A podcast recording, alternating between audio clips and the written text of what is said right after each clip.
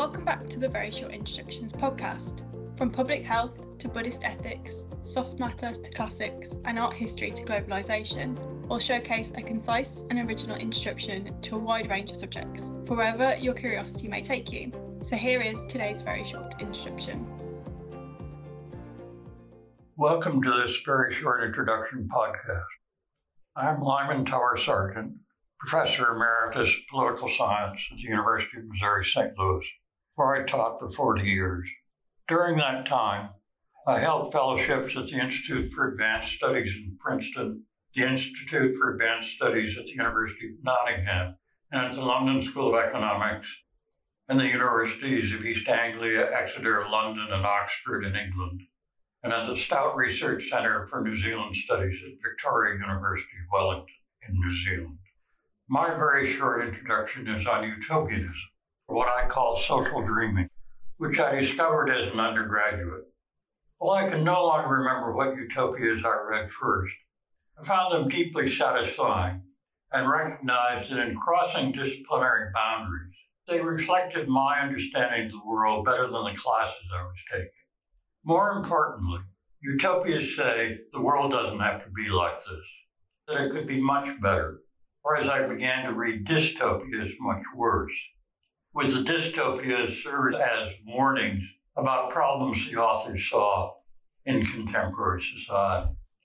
My interest led the head of the campus library, where I was working to help pay my way through university, to tell me about a set of documents from an attempt to put into practice the ideas of a French author of Utopia, who founded what became 7 communities in the United States from the late 1840s to the late 1890s.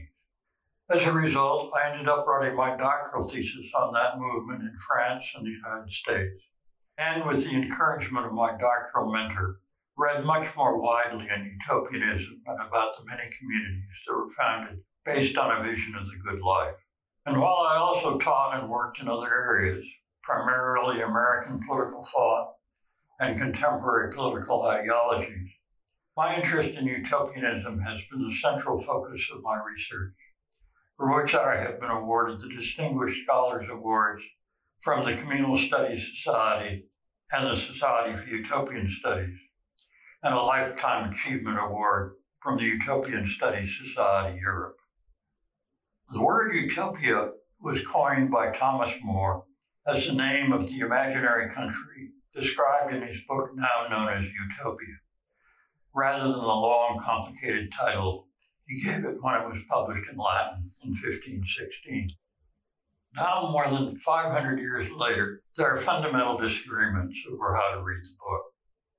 One agreement, though, is that the word utopia means no place or nowhere, but that More also used topia or place with the prefix EU, which creates a word meaning good place.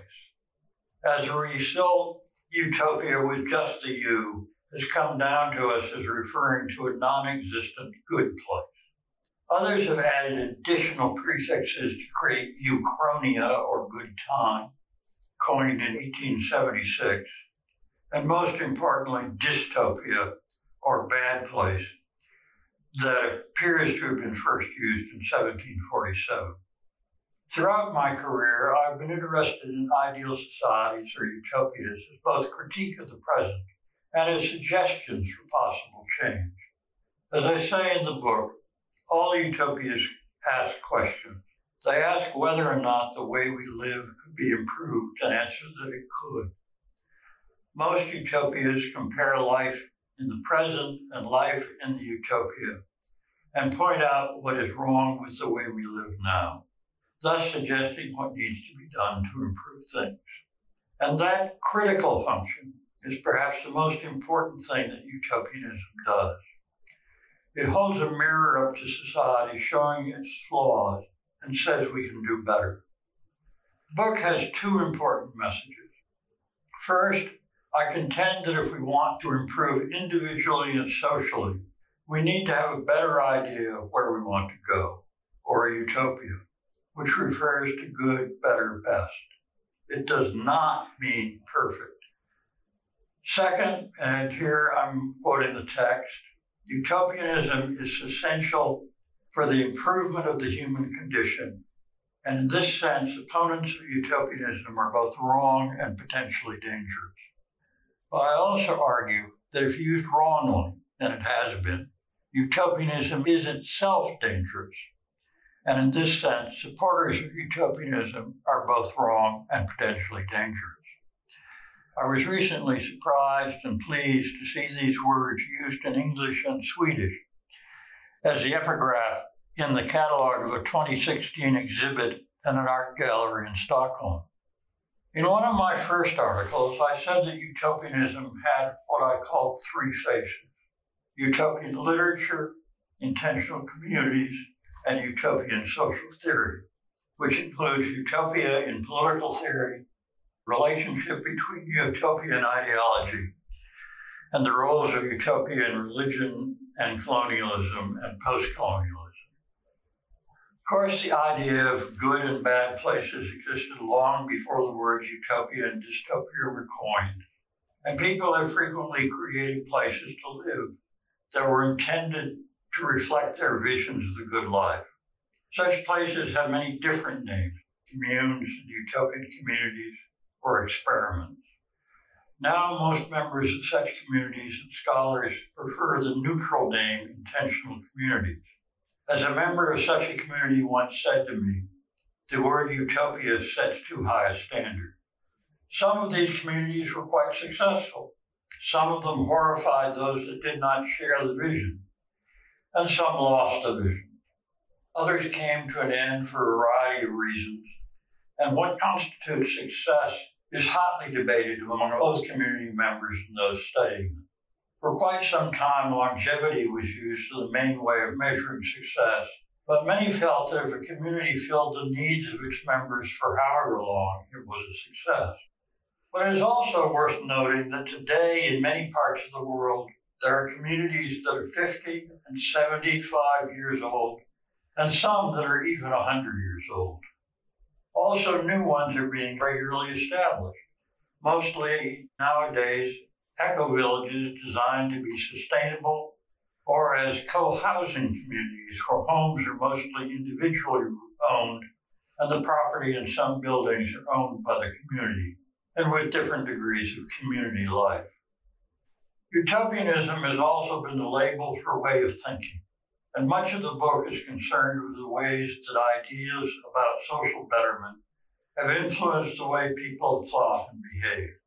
For example, colonialism came about because people wanted a better life than they could find in their home countries, so they can be thought of as having been pushed from a dystopian life while being pulled by the vision of a better place and a new place.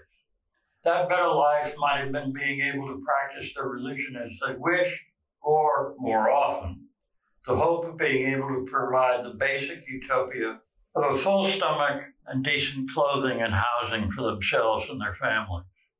But settler community colonies inevitably created dystopias for the indigenous inhabitants, who had their own notions of what constituted a good life.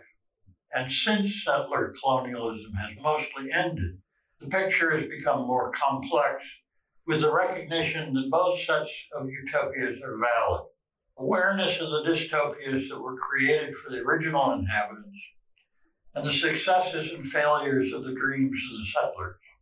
The attempts to reconcile all these interests has produced a wide variety of utopian and dystopian texts. For some Christians, utopianism and the imagery of Eden, the millennium, and heaven and hell is central to their beliefs, while for others, it is, as one book has it, the perennial heresy.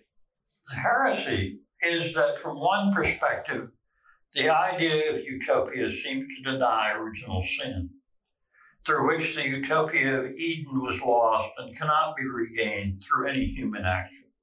For Christian utopians, though, the point is not to re-achieve Eden, but to try to create a better or good life as Christians by living a life that reflects Christ's teaching. The disagreement among Christians is at least partially over whether or not utopia implies perfection. Sinful humans cannot achieve perfection in this life. So from this perspective, the belief in utopia is heretical.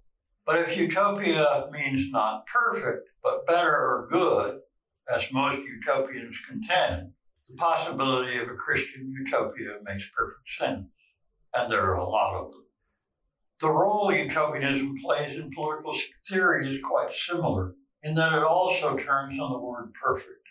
Those who reject utopianism contend that utopias are blueprints that must be followed in every detail. And given what humans are like, that is impossible. Therefore, force and violence will be used to bring the utopia into being, and continued force will be needed to keep it. Very few utopias, though, are blueprints, but are visions of what life could be like, and is designed not to be put in practice in all their details, but to point, by contrast, with things that are wrong about the current system and suggest how they could be improved.